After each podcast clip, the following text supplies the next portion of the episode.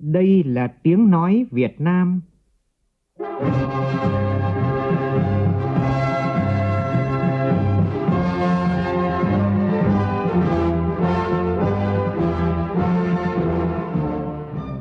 là tiếng nói Việt Nam,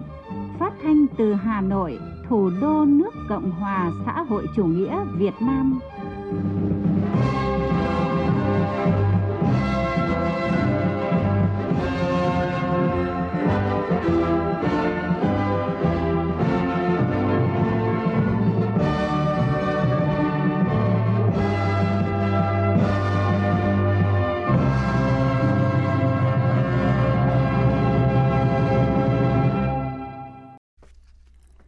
Kính chào quý vị và các bạn. Mời quý vị và các bạn nghe chương trình Thời sự chiều của Đài Tiếng Nói Việt Nam. Chương trình có những nội dung đáng chú ý sau đây.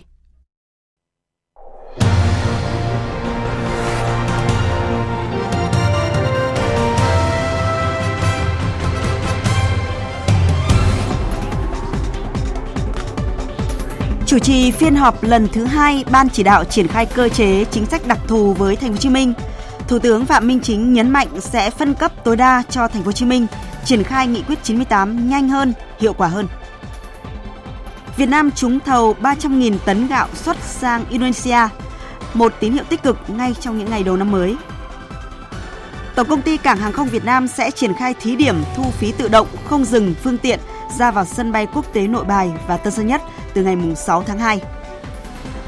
Trong phần tin quốc tế, Mỹ phát động tấn công trả đũa nhằm vào các mục tiêu liên quan đến Iran tại Iraq và Syria, khiến quốc tế lo ngại xung đột lan rộng tại Trung Đông. Các nước thành viên Liên minh châu Âu thông qua quy định toàn diện đầu tiên nhằm quản lý trí tuệ nhân tạo.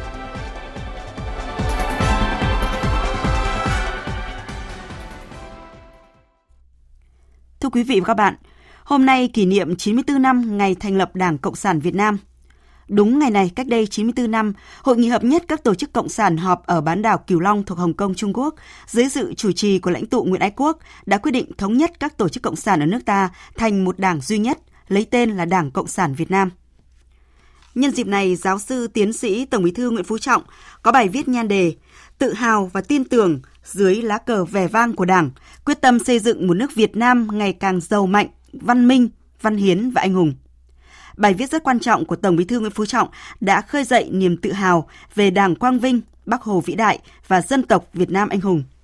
Trong phần 1 của bài viết, Tổng Bí thư khái quát lại những dấu mốc rất đỗi tự hào của Đảng ta từ khi thành lập đến khi thống nhất đất nước 1930-1975.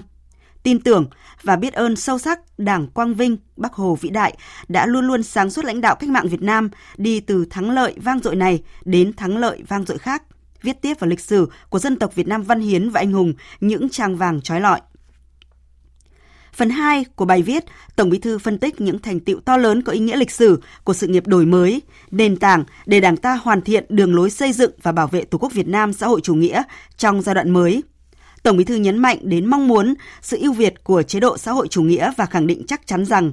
chúng ta cần một xã hội mà trong đó sự phát triển là thực sự vì con người – chứ không phải vì lợi nhuận mà bóc lột và trà đạp lên phẩm giá con người. Với tinh thần cách mạng cao cả, trong phần 3 của bài viết, Tổng Bí thư Nguyễn Phú Trọng đã nhấn mạnh tới nhiều vấn đề quan trọng để xây dựng một nước Việt Nam ngày càng giàu mạnh, văn minh, văn hiến và anh hùng. Trong đó, Tổng Bí thư nhấn mạnh, thành công hay thất bại là phụ thuộc trước hết vào sự đúng đắn của đường lối, bản lĩnh chính trị, năng lực lãnh đạo và sức chiến đấu của Đảng. Đài Tiếng Nói Việt Nam xin trích một số nội dung quan trọng trong bài viết của Tổng Bí thư Nguyễn Phú Trọng.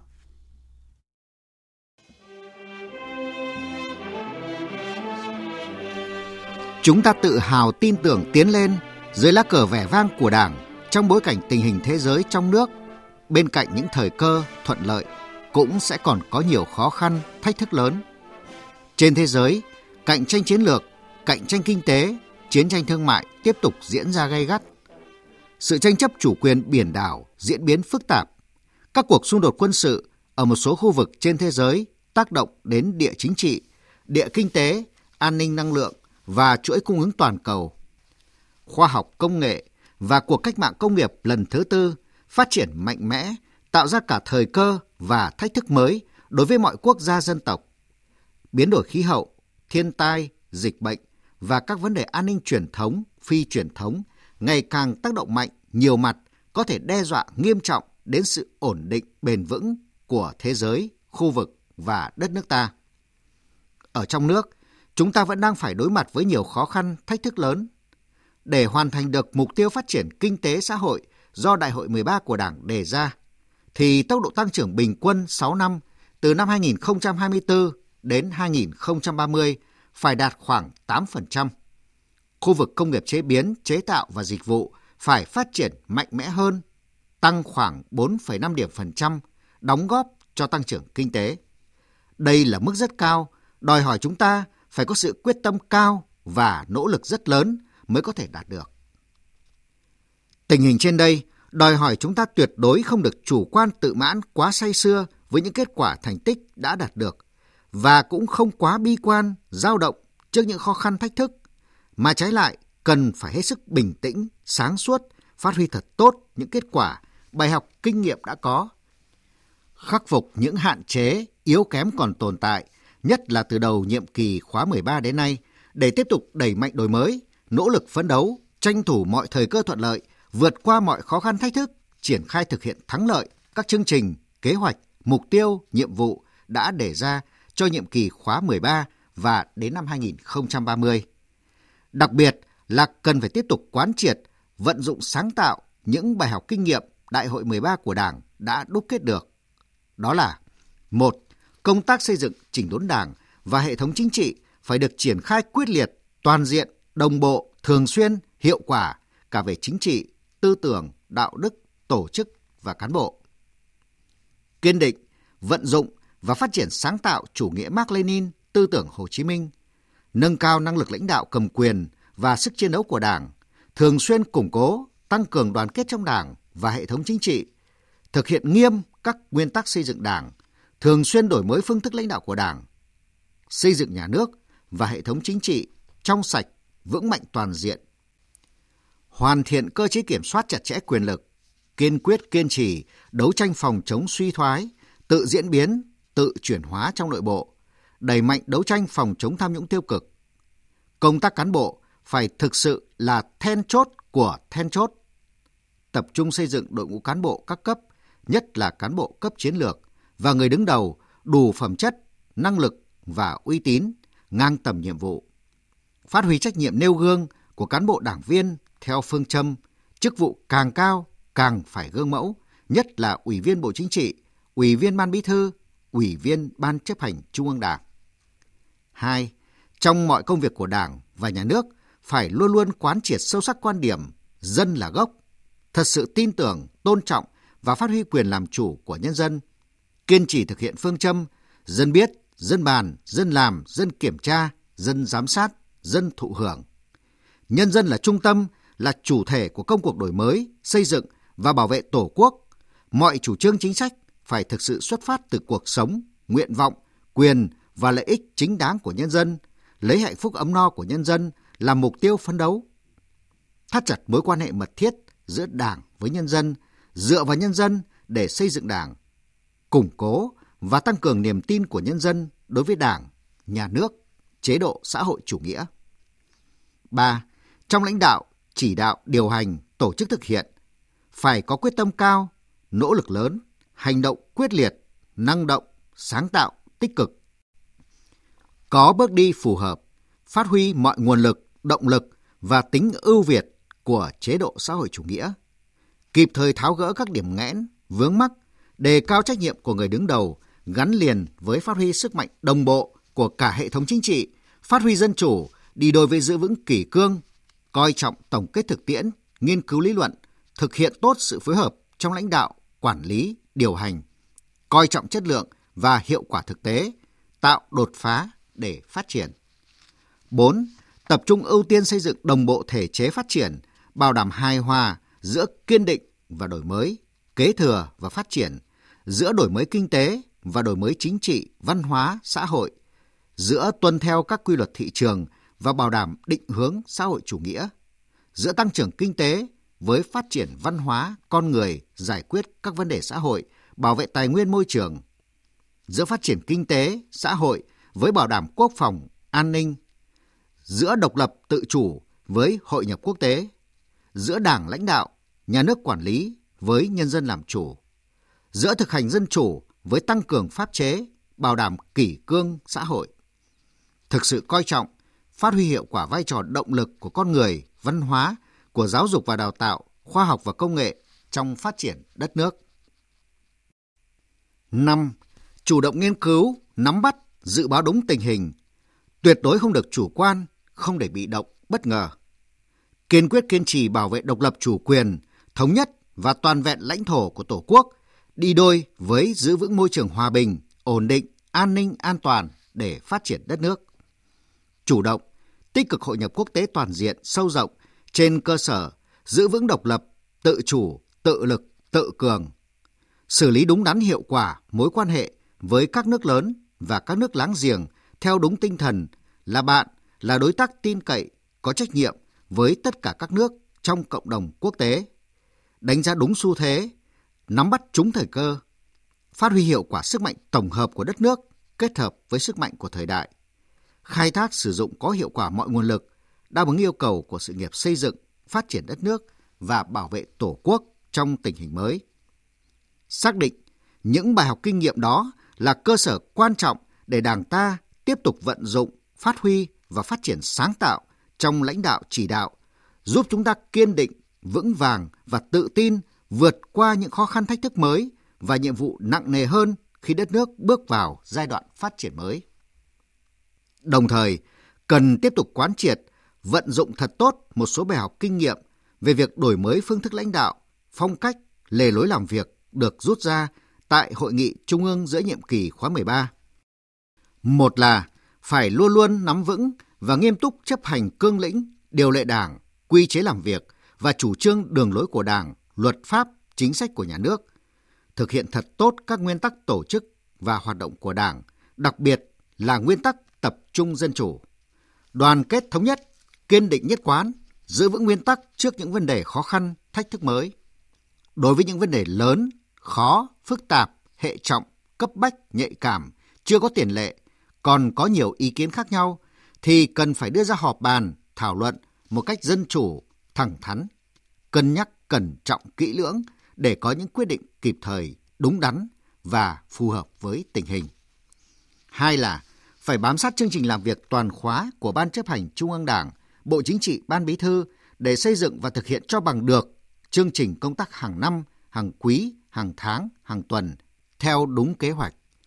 Đồng thời, nhạy bén, linh hoạt, kịp thời điều chỉnh, bổ sung vào chương trình công tác những công việc hệ trọng, phức tạp mới phát sinh trên các lĩnh vực để kịp thời lãnh đạo, chỉ đạo có hiệu quả toàn diện mọi hoạt động trong đời sống xã hội.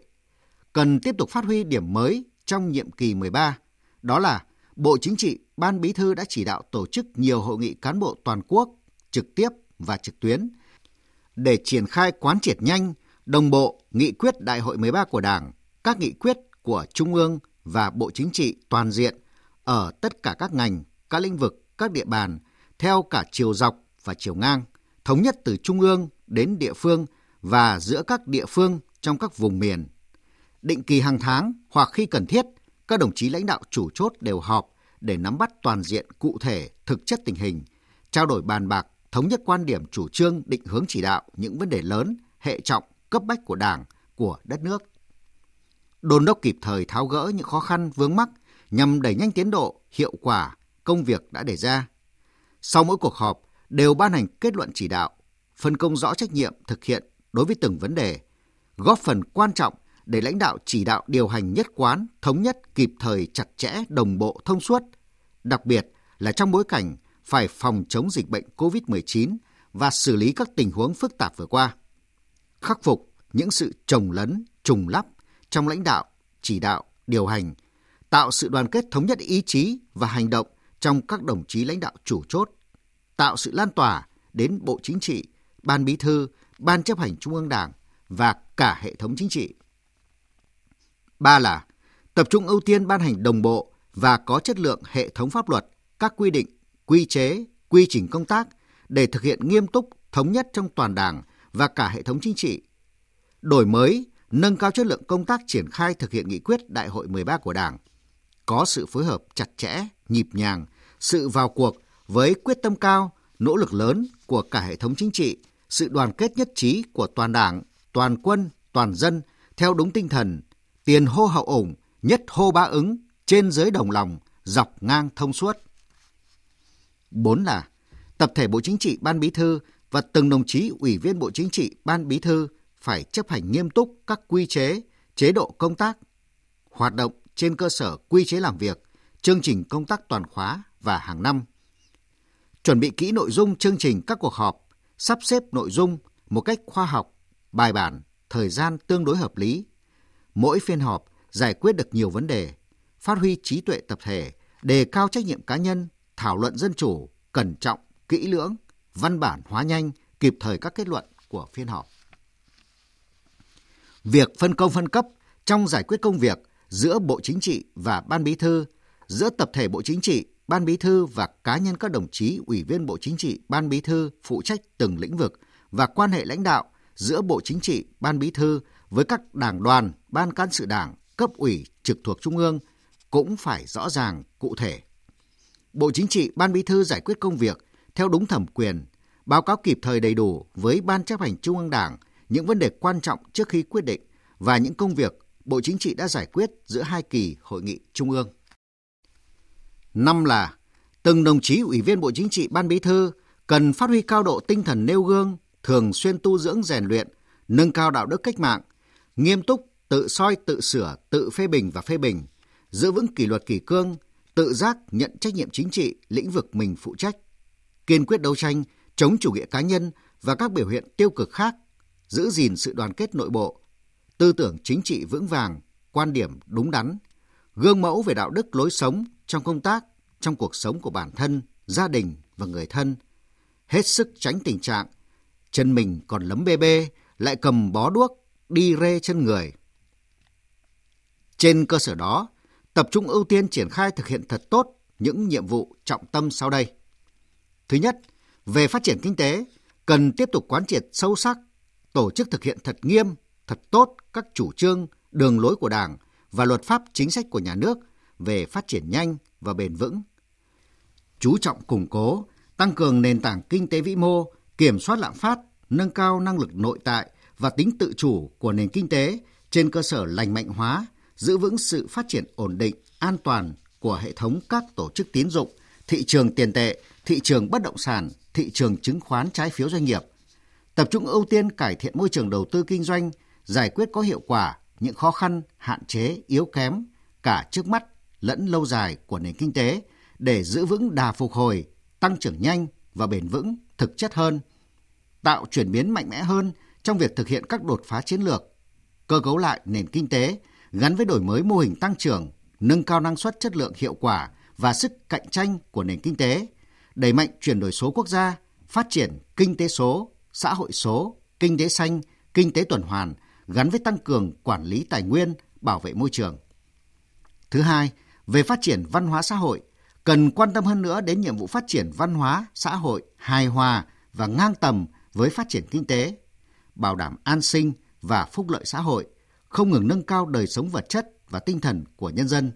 thực hiện có hiệu quả chính sách hỗ trợ người dân, người lao động mất việc làm và doanh nghiệp gặp khó khăn, chăm lo đời sống người có công với cách mạng, người có hoàn cảnh khó khăn, xây dựng nông thôn mới, đô thị văn minh gắn với bảo tồn, phát huy các giá trị, bản sắc văn hóa nông thôn đô thị, giải quyết việc làm, giảm nghèo bền vững, ưu tiên bố trí nguồn lực thực hiện các chương trình, đề án, chính sách đối với đồng bào dân tộc thiểu số và miền núi, vùng sâu, vùng xa, biên giới, hải đảo.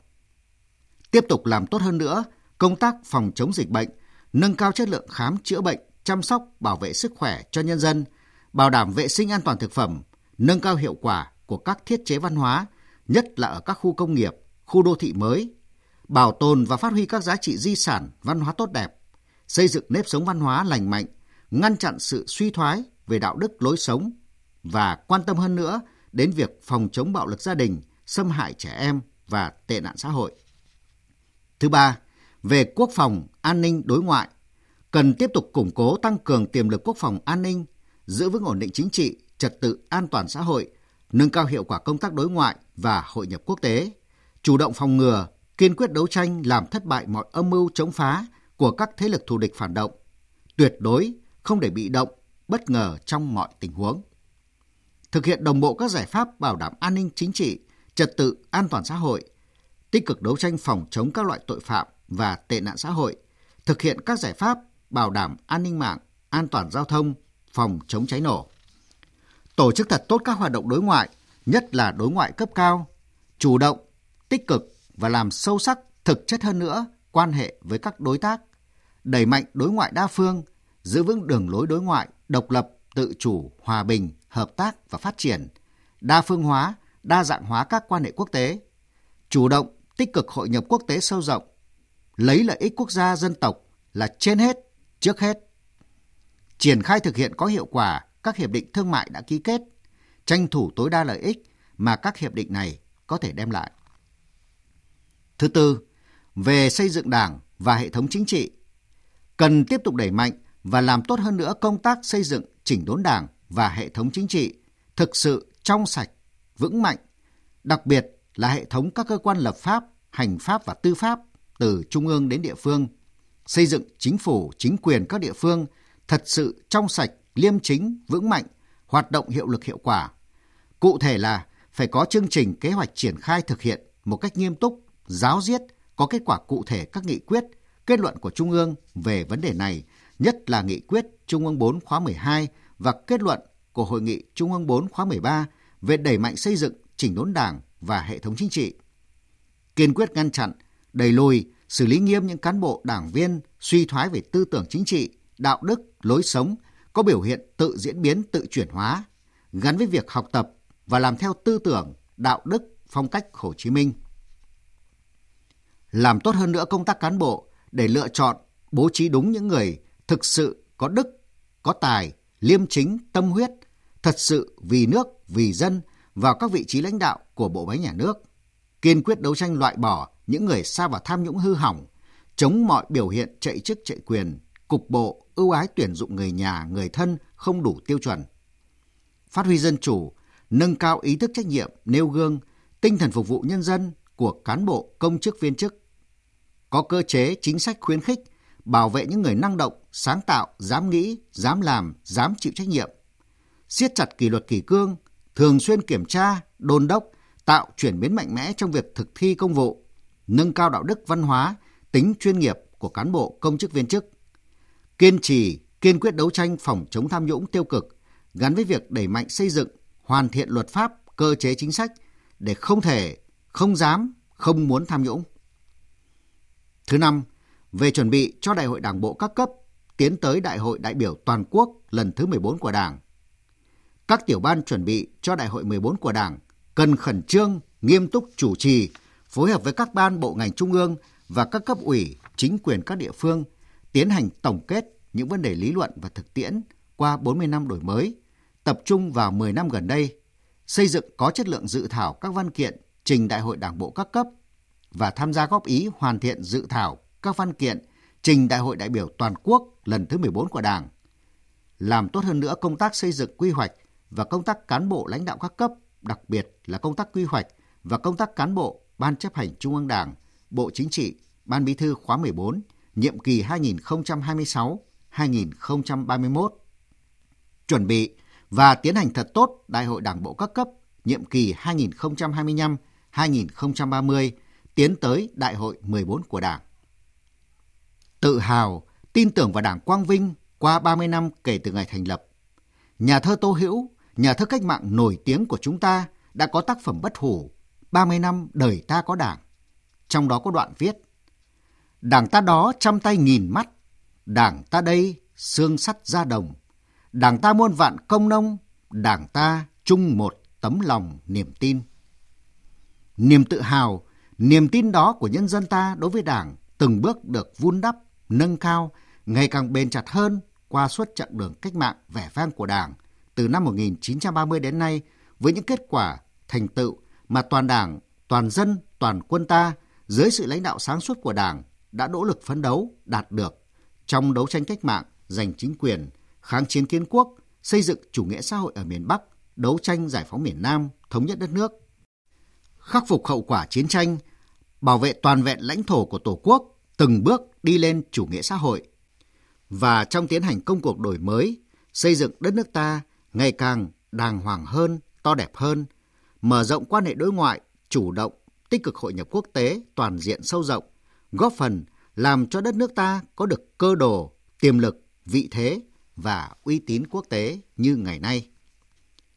Tiếp tục trên chặng đường vinh quang dưới lá cờ vẻ vang của Đảng, xây dựng và bảo vệ Tổ quốc Việt Nam xã hội chủ nghĩa vô cùng yêu dấu của chúng ta ngày càng đàng hoàng hơn, to đẹp hơn. Đảng ta, đất nước ta và dân tộc ta sẽ tiếp tục hướng tới năm 2030 kỷ niệm 100 năm ngày thành lập Đảng, nước ta trở thành nước có công nghiệp hiện đại, thu nhập trung bình cao.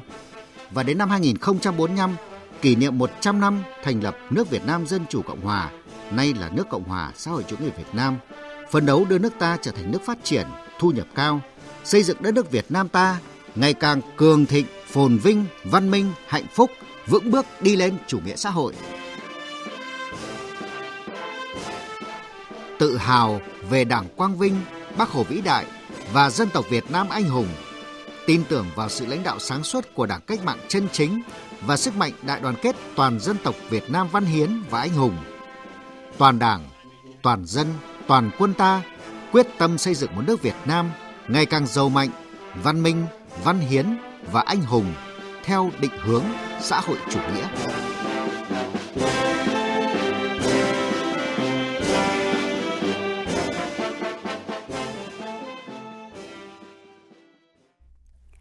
Quý vị và các bạn vừa nghe Đài Tiếng Nói Việt Nam lược trích một số nội dung quan trọng trong bài viết của Tổng Bí thư Nguyễn Phú Trọng với nhan đề Tự hào và tin tưởng dưới lá cờ vẻ vang của Đảng, quyết tâm xây dựng một nước Việt Nam ngày càng giàu mạnh, văn minh, văn hiến và anh hùng. Chương trình thời sự chiều nay sẽ được tiếp tục với các tin quan trọng khác. Sáng nay tại Thành phố Hồ Chí Minh, Đảng ủy, cơ quan Văn phòng Thành ủy, Đảng bộ khối dân chính Đảng Thành phố Hồ Chí Minh tổ chức lễ trao tặng huy hiệu 45 năm tuổi Đảng cho đồng chí Nguyễn Văn Nên, Ủy viên Bộ Chính trị, Bí thư Thành ủy Thành phố Hồ Chí Minh. Chủ tịch nước Võ Văn Thưởng dự và trao huy hiệu Đảng cho đồng chí Nguyễn Văn Nên. Tin của phóng viên Vũ Dũng và Hà Khánh. Phát biểu tại buổi lễ, Chủ tịch nước Võ Văn Thưởng chúc mừng đồng chí Nguyễn Văn Nên được trao tặng huy hiệu 45 năm tuổi Đảng, phần thưởng cao quý của Đảng, ghi nhận sự cống hiến và những đóng góp to lớn của đồng chí đối với sự nghiệp cách mạng của Đảng và dân tộc. Theo Chủ tịch nước Võ Văn Thưởng, 45 năm đứng trong hàng ngũ của Đảng, dù trong bất kỳ hoàn cảnh, cương vị công tác nào, trong chiến tranh hay thời bình, đồng chí Nguyễn Văn Nên luôn giữ vững trí khí của người Cộng sản, tuyệt đối trung thành với Đảng, với Tổ quốc và nhân dân. Kiên định chủ nghĩa Mark Lenin, tư tưởng Hồ Chí Minh, mục tiêu độc lập dân tộc và chủ nghĩa xã hội – không ngừng học tập, tu dưỡng, rèn luyện, nêu cao tính tiền phong gương mẫu. Từ khi trở thành cán bộ cao cấp của Đảng, đồng chí Nguyễn Văn Nên đã cùng Ban chấp hành Trung ương, Bộ Chính trị, Ban Bí thư, lãnh đạo toàn Đảng, toàn dân và toàn quân vượt qua khó khăn thách thức, giành được nhiều thành tựu quan trọng, xây dựng Đảng ngày càng trong sạch, vững mạnh. Nhân kỷ niệm 94 năm ngày thành lập Đảng Cộng sản Việt Nam và đón Tết Nguyên đán Giáp Thìn, Hôm nay tại thành phố Hồ Chí Minh, Thủ tướng Phạm Minh Chính và đoàn công tác đã dâng hương tưởng nhớ và chúc Tết gia đình cố Chủ tịch Hội đồng Bộ trưởng Phạm Hùng, cố Thủ tướng Võ Văn Kiệt và cố Thủ tướng Phan Văn Khải. Thủ tướng Phạm Minh Chính đã bày tỏ tình cảm, sự trân trọng đối với công lao của những nhà lãnh đạo xuất sắc của Đảng, nhà nước và nhân dân ta, những tấm gương suốt đời phấn đấu vì độc lập dân tộc và chủ nghĩa xã hội, vì hạnh phúc của nhân dân. Vào sáng nay tại Thành phố Hồ Chí Minh, Thủ tướng Phạm Minh Chính chủ trì hội nghị lần thứ hai của Ban chỉ đạo triển khai nghị quyết số 98 của Quốc hội về thí điểm một số cơ chế chính sách đặc thù phát triển Thành phố Hồ Chí Minh. Phát biểu tại buổi làm việc, Thủ tướng nhấn mạnh sẽ phân cấp tối đa cho Thành phố Hồ Chí Minh để triển khai nghị quyết 98 nhanh hơn và hiệu quả hơn. Phóng viên Vũ Khuyên phản ánh. Sau 6 tháng triển khai nghị quyết số 98 và 2 tháng sau hội nghị thứ nhất của Ban chỉ đạo, dưới sự lãnh đạo sát sao quyết liệt của Thủ tướng Chính phủ, Ban chỉ đạo, các bộ ngành và thành phố Hồ Chí Minh đang tích cực triển khai các nhiệm vụ được giao. Trong đó, Bộ Tài chính đã trình chính phủ ban hành nghị định về cơ chế tài chính áp dụng cho các hợp đồng BT và cho đổi mới sáng tạo và khởi nghiệp trong một số lĩnh vực ưu tiên của thành phố. Bộ Nội vụ trình chính phủ ban hành nghị định về bầu tuyển dụng, quản lý, sử dụng cán bộ công chức viên chức làm việc tại các cấp xã của thành phố.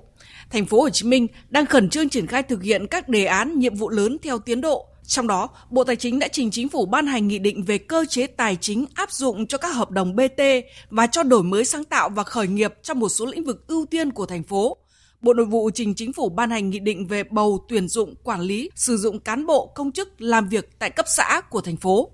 Thành phố Hồ Chí Minh đang khẩn trương triển khai thực hiện các đề án, nhiệm vụ lớn theo tiến độ, trong đó tập trung hoàn thiện đề án phát triển hệ thống đường sắt đô thị thành phố Hồ Chí Minh, đề án xây dựng trung tâm tài chính quốc tế.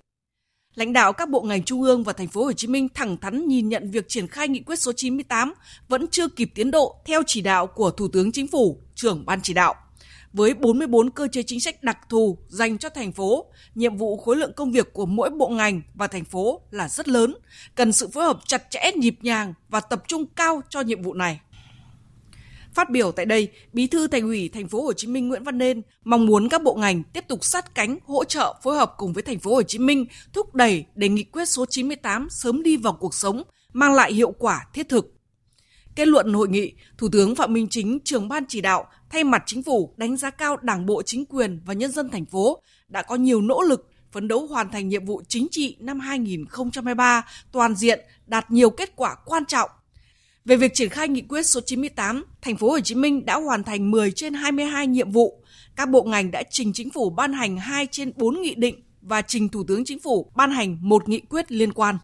Như vậy, so với 13 nhiệm vụ đã đề ra tại hội nghị lần thứ nhất, đến nay các cơ quan đã hoàn thành thêm 2 trên 13 nhiệm vụ, đang triển khai 10 trên 13 nhiệm vụ, còn nhiệm vụ về xây dựng hạ tầng tuyến đường sắt đô thị chưa triển khai. Thủ tướng Chính phủ yêu cầu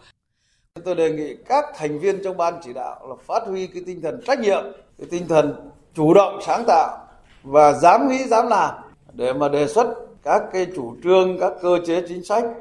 rồi tổ chức thực hiện và tham mưu cho ban chỉ đạo nó sát hơn, nó kịp thời hơn, nó cụ thể hơn và giải quyết nhanh chóng hơn, tập trung vào tháo gỡ những cái vướng mắc, rồi vượt qua những cái thách thức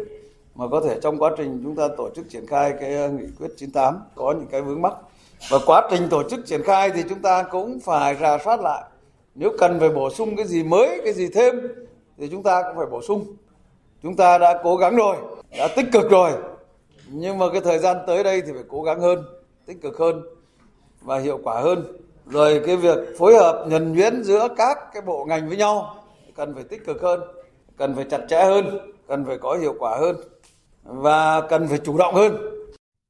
Thủ tướng Chính phủ giao nhiệm vụ cụ thể cho các phó thủ tướng chỉ đạo và các bộ ngành phối hợp với thành phố Hồ Chí Minh tiếp tục thực hiện theo tiến độ cụ thể liên quan việc phân cấp phân quyền, cải cách hành chính, về phát triển cảng trung chuyển quốc tế Cần Giờ, đầu tư mở rộng các tuyến cao tốc, về áp dụng mức chuẩn nghèo theo đặc thù thành phố Hồ Chí Minh về cấp phiếu lý lịch tư pháp. Nhân dịp này, Thủ tướng Phạm Minh Chính gửi lời chúc mừng năm mới tốt đẹp nhất tới Đảng bộ, chính quyền, quân và nhân dân thành phố, yêu cầu thành phố Hồ Chí Minh tiếp tục chăm lo tổ chức cho nhân dân đón Tết vui tươi, lành mạnh, an toàn, tiết kiệm, nghĩa tình, bảo đảm mọi người, mọi nhà đều có Tết, không để ai bị bỏ lại phía sau. Sáng nay tại tỉnh An Giang, Phó Chủ tịch nước Võ Thị Ánh Xuân và đoàn công tác đã đến thăm tặng quà các gia đình chính sách có hoàn cảnh khó khăn, hộ nghèo, cận nghèo nhân dịp Tết Nguyên đán Giáp Thìn 2024. Tin của phóng viên Phan Ánh thường trú tại khu vực đồng bằng sông Cửu Long.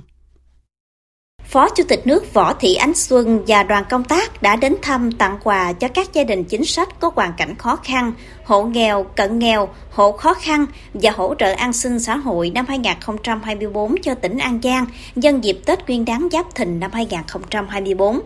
Phó Chủ tịch nước Võ Thị Ánh Xuân và đoàn công tác đã trao tặng 2.000 phần quà Tết cho các gia đình chính sách có hoàn cảnh khó khăn, hộ nghèo, cận nghèo, hộ khó khăn, tặng biểu trưng 10 căn nhà đại đoàn kết, 30 hệ thống lọc nước uống tại chỗ cho 30 điểm trường học trên địa bàn tỉnh An Giang. Theo Quỹ ban Mặt trận Tổ quốc Việt Nam tỉnh An Giang, dịp Tết Nguyên đán Giáp Thìn năm 2024, trên địa bàn tỉnh An Giang có trên 13.000 người có công với cách mạng và thân nhân được nhận quà Tết của Chủ tịch nước với kinh phí khoảng 4 tỷ đồng.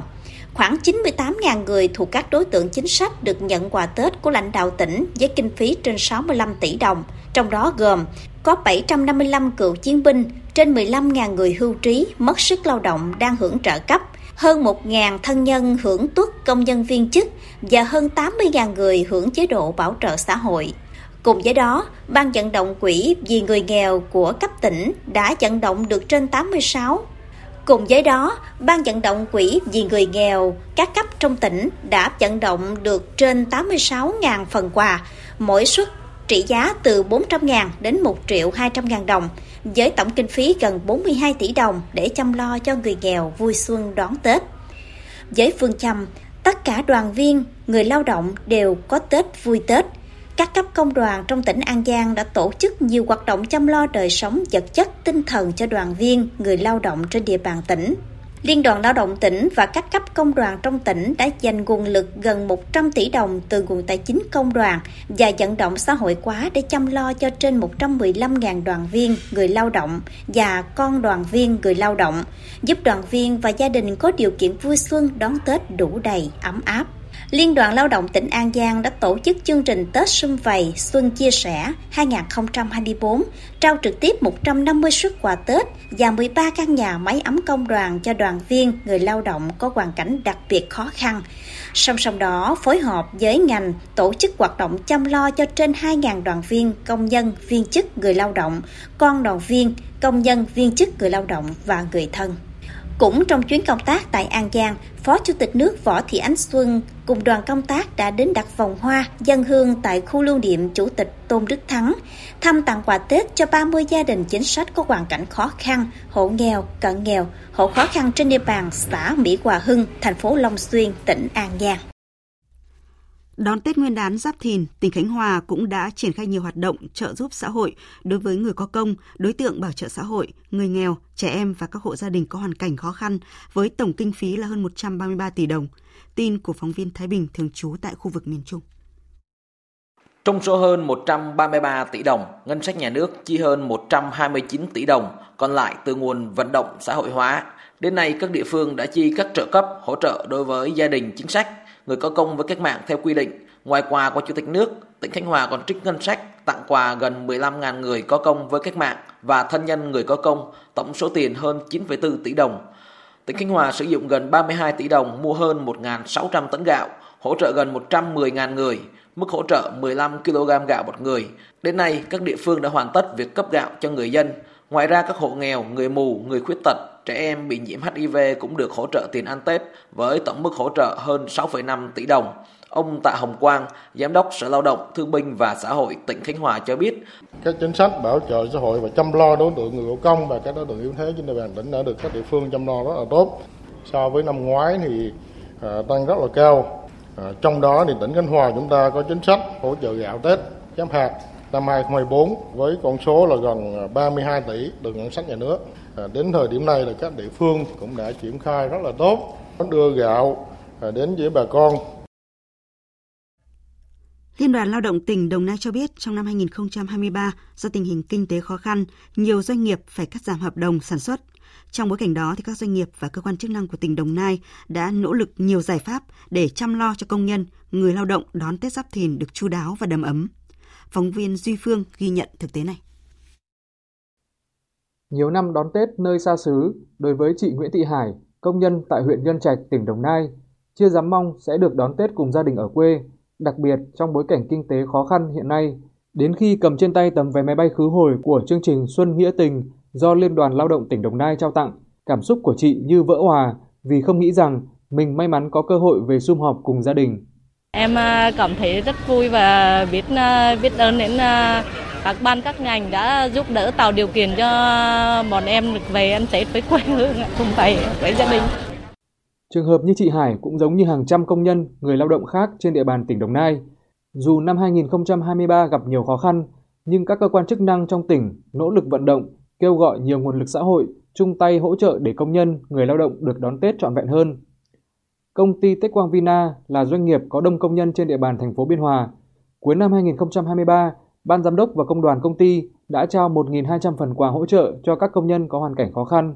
Dịp Tết Giáp Thìn năm 2024, người lao động tại đây tiếp tục nhận được thêm 3 đợt hỗ trợ, tặng phiếu mua hàng với tổng cộng hơn 4.000 phần quà. Ông Đinh Sĩ Phúc, Chủ tịch Công đoàn cơ sở công ty Tết Quang Vina cho biết. Công đoàn và công ty cũng đã hết sức nỗ lực, cố gắng dành mọi nguồn lực có thể để chăm lo cho người lao động một cái Tết ấm cúng đủ đầy. Trên tinh thần là phải bằng hoặc hơn năm trước Xe chúng tôi, xe của cho công ty và công đoàn sẽ tổ chức đưa người lao động về Tết và chờ lại 6 Tết. Qua tổng hợp sơ bộ, các cấp công đoàn Đồng Nai đã chi khoảng 450 tỷ đồng để chăm lo cho đoàn viên, người lao động với trên 1.002.000 phần quà. Ngoài ra, các cấp công đoàn tỉnh Đồng Nai tổ chức 55 chuyến xe đưa hơn 1.800 người lao động về quê. Việc cố gắng nỗ lực chăm lo đời sống vật chất và tinh thần cho công nhân, người lao động, đặc biệt trong dịp Tết Giáp Thìn năm 2024, chính là biện pháp giữ chân lực lượng này. Qua đó, thể hiện sự quan tâm, coi trọng của doanh nghiệp và các cơ quan chức năng tỉnh Đồng Nai, tạo động lực và niềm tin để người lao động quay trở lại làm việc sau Tết. Phóng viên Minh Huệ thường trú tại khu vực Tây Nguyên phản ánh, lực lượng cảnh sát giao thông tỉnh Đắk Nông đã triển khai chương trình đồng hành cùng người tham gia giao thông dịp Tết, phát nước uống, thực phẩm, đổi mũ bảo hiểm chất lượng giúp những người đi xe máy từ các tỉnh phía Nam về qua địa bàn Đắk Nông. Những việc làm của cán bộ chiến sĩ đã lan tỏa và làm ấm lòng những người dân trên chặng đường về quê đón Tết. Hơn 9 giờ sáng ngày 3 tháng 2, khu vực trạm thu phí trên đường Hồ Chí Minh thuộc huyện Đắk Lấp, tỉnh Đắk Nông tấp nập dòng người đi xe máy từ các tỉnh phía Nam về. Xe nào cũng lình kỉnh túi sách, ba lô, chở người và chờ cả thú cảnh về quê ăn Tết. Tại đây, người tham gia giao thông được lực lượng công an và các đơn vị đồng hành phát nước uống, khăn lạnh, ngô luộc, khoai lang, bánh mì và được đổi mũ bảo hiểm cũ không đảm bảo an toàn, lấy mũ bảo hiểm mới đạt tiêu chuẩn chất lượng. Giữa cái nắng mùa khô Tây Nguyên, ai cũng ấm lòng khi đón nhận những chai nước, những chiếc khăn lạnh nghĩa tình từ cán bộ chiến sĩ công an. Nhiều người dân tỏ ra bất ngờ và cảm động. Đây là tâm sự của các anh Nguyễn Đình Trương, y sư Trần Văn Hoàng trong dòng người về quê qua Đắk Nông. Dạ em ờ, hiện là ờ, đang làm ở Sài Gòn. Ờ, trên đường về Đắk Lắk thì coi như em thấy các anh chiến sĩ công an coi như phát phần quà nước nước cho các người dân đi đường thì em thấy việc làm này là thực sự rất ý nghĩa. Em cảm thấy rất là ấm lòng. Cảm thấy rất vui và cảm ơn anh chị bên công an và cán bộ ở bên Đắk Nông đã hỗ trợ anh em đi xe để đưa về quê ăn Tết an toàn và cảm ơn anh chị rất nhiều. À, tôi từ thành phố Hồ Chí Minh hiện nay đang trên đường về quê ăn Tết. Cụ thể là sáng nay tôi và bạn tôi xuất xuất phát từ lúc 5 giờ sáng và đến đây thì khoảng 9 giờ hơn thì đã được lực lượng cảnh sát giao thông tại đây hỗ trợ rất là tốt ạ. Chúng tôi được được hỗ trợ về thức ăn và nước uống thì rất là tuyệt vời. Tôi thấy nếu mà kéo dài được đến tầm 28 29 Tết thì quá tuyệt vời tại vì lúc đấy sẽ có những nhiều người về hơn nữa. Đại úy Trương Văn Bình, Phó trưởng phòng Cảnh sát Giao thông Công an tỉnh Đắk Nông cho biết, chương trình đồng hành cùng người tham gia giao thông dịp Tết sẽ được thực hiện đến hết ngày mùng 7 tháng 2, tức ngày 30 Tết. Lực lượng Cảnh sát Giao thông ờ, Công an tỉnh Đắk Nông tổ chức cái chương trình đồng hành cùng người dân để về quê ăn Tết, chia sẻ những cái khó khăn của người dân người tham gia giao thông. Bên cạnh đó thì uh, tuyên truyền để người dân tham gia giao thông một cách an toàn nhất. Ngày đầu tiên thực hiện chương trình, lực lượng chức năng đã cấp phát hơn 4.000 chai nước, 4.000 khăn lạnh, 1.200 kg khoai lang luộc, 1.500 trái bắp luộc, 2.500 bánh mì và đổi cho người dân 250 mũ bảo hiểm đạt chuẩn, với tổng trị giá trên 50 triệu đồng, được vận động từ nguồn xã hội hóa. Chương trình đồng hành cùng người tham gia giao thông dịp Tết là hoạt động đầy ý nghĩa, thể hiện tinh thần vì nhân dân phục vụ của người chiến sĩ công an, góp phần sẻ chia khó khăn với những người xa quê trở về đón Tết, đồng thời đảm bảo trật tự an toàn giao thông trên tuyến huyết mạch đường Hồ Chí Minh qua Tây Nguyên. Chương trình Thời sự chiều tiếp tục với một thông tin đáng chú ý. 7 doanh nghiệp của Việt Nam đã trúng thầu 300.000 tấn gạo, chiếm hơn một nửa lượng gạo Indonesia muốn nhập trong tháng đầu của năm nay. Theo cơ quan hậu cần quốc gia Indonesia, 7 doanh nghiệp Việt Nam đã trúng 8 trong tổng số 17 gói thầu nhập khẩu gạo 5% tấm với số lượng 300.000 tấn, chiếm 60% sản lượng tổng gói thầu. Giá gạo trúng thầu thấp nhất là khoảng 650 đô la một tấn, đã bao gồm cả chi phí vận chuyển. Indonesia cho biết nước này muốn nhập 500.000 tấn gạo trong tháng 1 để tăng dự trữ lương thực. Năm ngoái, Indonesia nhập hơn 1 triệu tấn gạo của Việt Nam, đứng thứ hai trong số các quốc gia nhập khẩu gạo của Việt Nam. Tổng công ty Cảng hàng không Việt Nam sẽ triển khai thí điểm thu phí tự động không dừng phương tiện ra vào sân bay tại sân bay quốc tế Nội Bài và Tân Sơn Nhất từ ngày 6 tháng 2. Tổng công ty Cảng hàng không Việt Nam vừa có công văn gửi Cảng vụ hàng không miền Nam và Cảng vụ hàng không miền Bắc về việc triển khai thực hiện vận hành thử nghiệm thu phí không dùng tiền và thu phí không dừng tại hai cảng hàng không quốc tế Tân Sơn Nhất và Nội Bài. Thời gian thử nghiệm bắt đầu từ ngày 6 tháng 2, tức là ngày 27 tháng Chạp đến ngày 7 tháng 3. Theo Tổng Công ty Cảng hàng không Việt Nam, thời gian qua đơn vị này đã phối hợp với Công ty Công nghệ Kỹ thuật số tiến hành khảo sát lên phương án lắp đặt thiết bị, kết nối hệ thống thu phí không dùng tiền mặt và tự động không dừng tại hai cảng hàng không trên. Đến thời điểm hiện tại, cơ bản đã hoàn thành giải pháp kỹ thuật lắp đặt thiết bị, sẵn sàng triển khai thu phí thí điểm. Lãnh đạo Bộ Giao thông Vận tải đánh giá việc thí điểm thu phí không dừng tại các cảng hàng không sẽ đảm bảo lợi ích xã hội, gia tăng tiện ích, tạo thuận lợi cho người sử dụng dịch vụ, góp phần giải tỏa ùn tắc nơi cửa ngõ sân bay, nhất là vào dịp cao điểm Tết Nguyên đán. Thời sự VOV, nhanh, tin cậy, hấp dẫn. Xin chuyển sang phần tin quốc tế. Tình hình Trung Đông tiếp tục có những diễn biến căng thẳng hơn khi sáng sớm nay quân đội Mỹ đã tiến hành không kích hơn 85 mục tiêu trải rộng ở 4 khu vực của Syria và 3 khu vực tại Iraq với tuyên bố bắt đầu trả đũa vụ binh sĩ Mỹ bị tấn công thiệt mạng tại Trung Đông cùng một thông điệp cứng rắn được gửi tới Iran.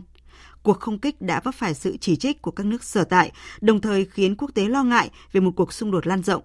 Tổng hợp của biên tập viên Đình Nam. Cuộc không kích của Mỹ sử dụng cả máy bay ném bom tầm xa B-1 nhằm vào các nhóm dân quân thân Iran và lực lượng vệ binh cách mạng Iran tại Iraq và Syria. Hơn 85 mục tiêu Mỹ hướng đến là trung tâm chỉ huy và kiểm soát, kho vũ khí đạn dược, tên lửa, máy bay không người lái và các căn cứ hậu cần. Theo Bộ Quốc phòng Mỹ, nhiều vụ nổ lớn đã xảy ra sau cuộc không kích, cho thấy mục tiêu đánh trúng là kho vũ khí, với dự báo sẽ có thương vong. Ngay lập tức, chính quyền Syria đã gọi vụ không kích của Mỹ làm cuộc xâm lược nhằm vào các khu vực sa mạc biên giới giữa nước này và Iraq, dẫn đến một số thương vong. Trong khi đó, quân đội Iraq cảnh báo bước đi của Mỹ có thể gây thêm bất ổn đối với khu vực. Tuy nhiên, Bộ trưởng Quốc phòng Mỹ Lloyd Austin tuyên bố đây mới chỉ là phản ứng ban đầu và sẽ có các hành động tiếp theo nhằm đáp trả vụ ba binh sĩ Mỹ bị tấn công thiệt mạng tại Jordani hồi cuối tuần trước. Chúng tôi sẽ tiếp tục nỗ lực để tránh một cuộc xung đột rộng hơn trong khu vực, nhưng chúng tôi sẽ thực hiện mọi hành động cần thiết để bảo vệ Mỹ, các lợi ích và người dân của chúng tôi. Chúng tôi sẽ đáp trả khi chúng tôi chọn được cách thức, thời điểm và nơi để hành động. Chuyên gia phân tích chính trị Jonathan Loss nhận định, các cuộc không kích của Mỹ ngày hôm qua là sự leo thang có chừng mực. Uh, it does represent a type of escalation Hành động của Mỹ đại diện cho một kiểu leo thang, nhưng tôi thực sự nghĩ đó là một sự leo thang có chừng mực.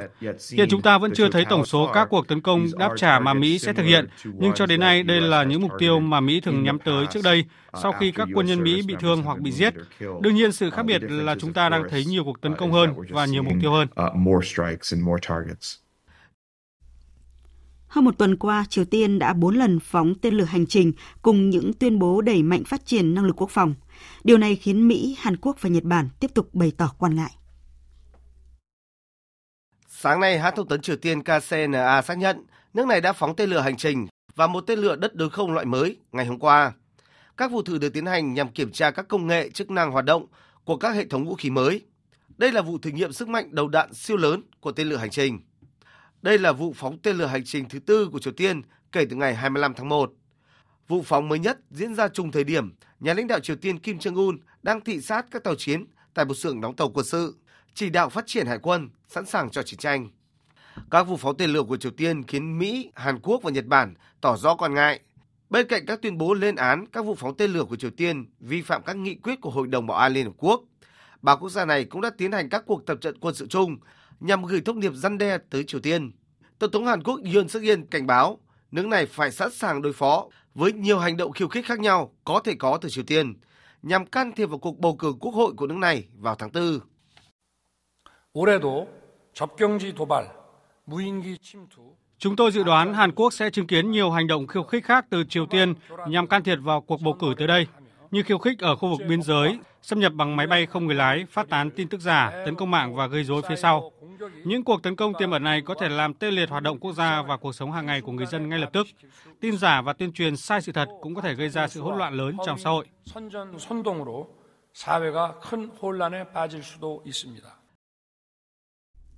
Sau nhiều cuộc đàm phán khó khăn, các nước thành viên Liên minh châu đã thông qua quy định toàn diện đầu tiên nhằm quản lý trí tuệ nhân tạo.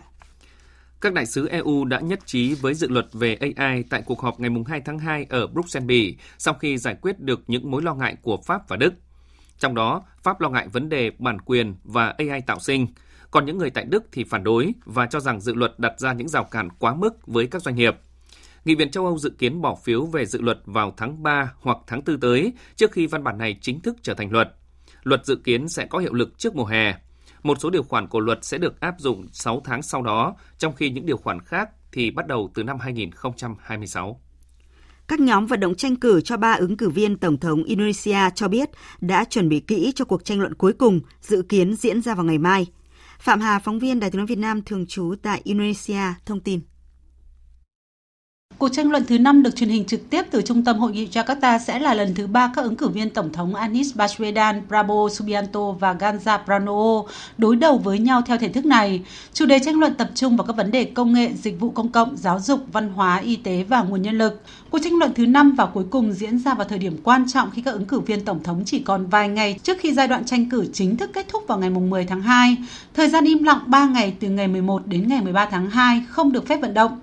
Một cuộc thăm dò ý kiến được công bố vào ngày 20 tháng 1 vừa qua do nhà thăm dò Indicator Politics khảo sát 2.400 người trên khắp đất nước. Sau cuộc tranh luận thứ ba vào ngày 7 tháng 1 vừa qua cho thấy ứng cử viên Prabowo và người đồng hành Gibran Raka đang dẫn đầu với 48% cử tri ủng hộ. Ông Anis và người đồng hành cùng ông Chủ tịch Đảng Thức tỉnh Quốc gia Mohamed Iskandar theo so với 24,1%. Ông Ganza và cựu Bộ trưởng điều phối các vấn đề chính trị pháp lý và an ninh Mahfoud nhận được 21%. Trung Quốc đã kết án tù trung thân đối với cựu chủ tịch tập đoàn Mao Đài Cao Vệ Đông vì tội nhận hối lộ hơn 110 triệu nhân dân tệ. Phóng viên Bích Thuận thường trú tại Trung Quốc đưa tin. Bản án này được đưa ra sau khi tòa án cho rằng ông Cao đã thành thật khai nhận hành vi nhận hối lộ, chủ động khai báo các tình tiết mà cơ quan giám sát chưa nắm được, ăn năn hối cải, giao nộp hầu hết số tiền và tăng vật liên quan đến vụ án nên được hưởng lượng khoan hồng mặc dù số tiền nhận hối lộ là cực lớn bị cáo đã bày tỏ chấp nhận phán quyết của tòa và không kháng cáo. Ông Cao Vệ Đông sinh năm 1972, chỉ nắm giữ chức vụ chủ tịch tập đoàn Mao Đài một năm 5 tháng, bị điều tra từ tháng 5 năm 2022, sau đó bị khai trừ khỏi đảng và cách chức vào tháng 12 cùng năm. Theo truyền thông Trung Quốc, không chỉ nhận hối lộ với số tiền ngày càng lớn, ông này còn có lối sống xa hoa hưởng lạc, nghiện ngập cờ bạc và nhiều lần dính líu đến hoạt động mại dâm. Trong thời gian giữ chức chủ tịch hãng rượu Mao Đài, ông từng tăng cường kiểm soát giá, khiến giá của mặt hàng này tăng mạnh, gây hỗn loạn trật tự thị trường. Tiếp theo chương trình mời quý vị và các bạn nghe một số thông tin thể thao.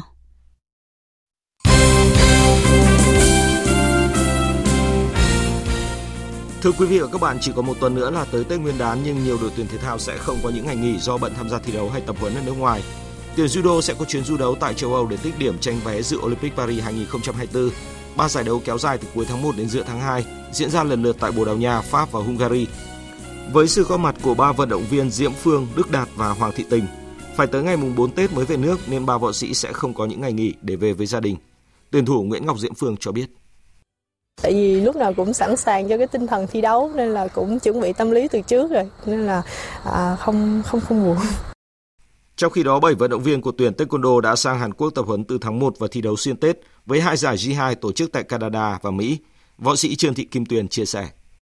À, nhớ gia đình và bố mẹ và em ờ, bọn em sẽ lấy cái đó làm động lực để thể phấn đấu đạt thành tích tốt nhất có thể cố gắng để có thể đạt thành tích hai cái giải đó thì cái ranking của em sẽ cải thiện và nếu ranking cải thiện thì ở cái khu vực uh, khi mà xếp hạt giống thì em sẽ uh, sẽ thuận tiện hơn cho việc uh, thi đấu các câu lạc bộ bóng đá cũng duy trì việc tập luyện bởi mùa giải V-League sẽ sớm trở lại ngay sau Tết Nguyên đán. Dù có thông tin chuyển tới câu lạc bộ Hà Tĩnh, nhưng cựu tuyển thủ Lương Xuân Trường vẫn có mặt trong các buổi tập của câu lạc bộ Hải Phòng. Trợ lý huấn luyện viên Đặng Văn Thành cho biết. Xuân Trường thì ờ, hiện giờ vẫn đang là người của Hải Phòng, vẫn đang tập luyện và chuẩn bị cùng Hải Phòng. Thì, uh, nếu ờ, cái điều đấy đã xảy ra, có xảy ra ấy, vào uh, ra Tết thì uh, chúng tôi cũng đã có những cái phương án để làm sao đấy tốt cho cả cá nhân của Xuân Trường cũng như là câu bộ Hải Phòng và câu bộ Hà Tĩnh. Trận đấu sớm nhất vòng 20 giải vô địch quốc gia Pháp giữa Strasbourg gặp Paris Saint-Germain kết thúc với chiến thắng nhọc nhằn 2-1 dành cho đội khách. Tiền đạo Mbappe đá hỏng quả phạt đền ngay phút thứ 6 nhưng sau đó chính anh ghi bàn mở tỷ số ở phút 31 rồi kiến tạo cho Asensio nhân đôi cách biệt đầu hiệp 2. Những nỗ lực của đội chủ nhà giúp họ có bàn duy nhất ở phút 68 và chịu thua chung cuộc 1-2. Chiến thắng này giúp Paris Saint-Germain củng cố vị trí đầu bảng với 47 điểm, nhiều hơn đội nhì bảng Nice 9 điểm. Dạng sáng nay, Borussia Dortmund có trận hòa 0-0 khi tới làm khách của Heidenheim tại vòng 20 Bundesliga.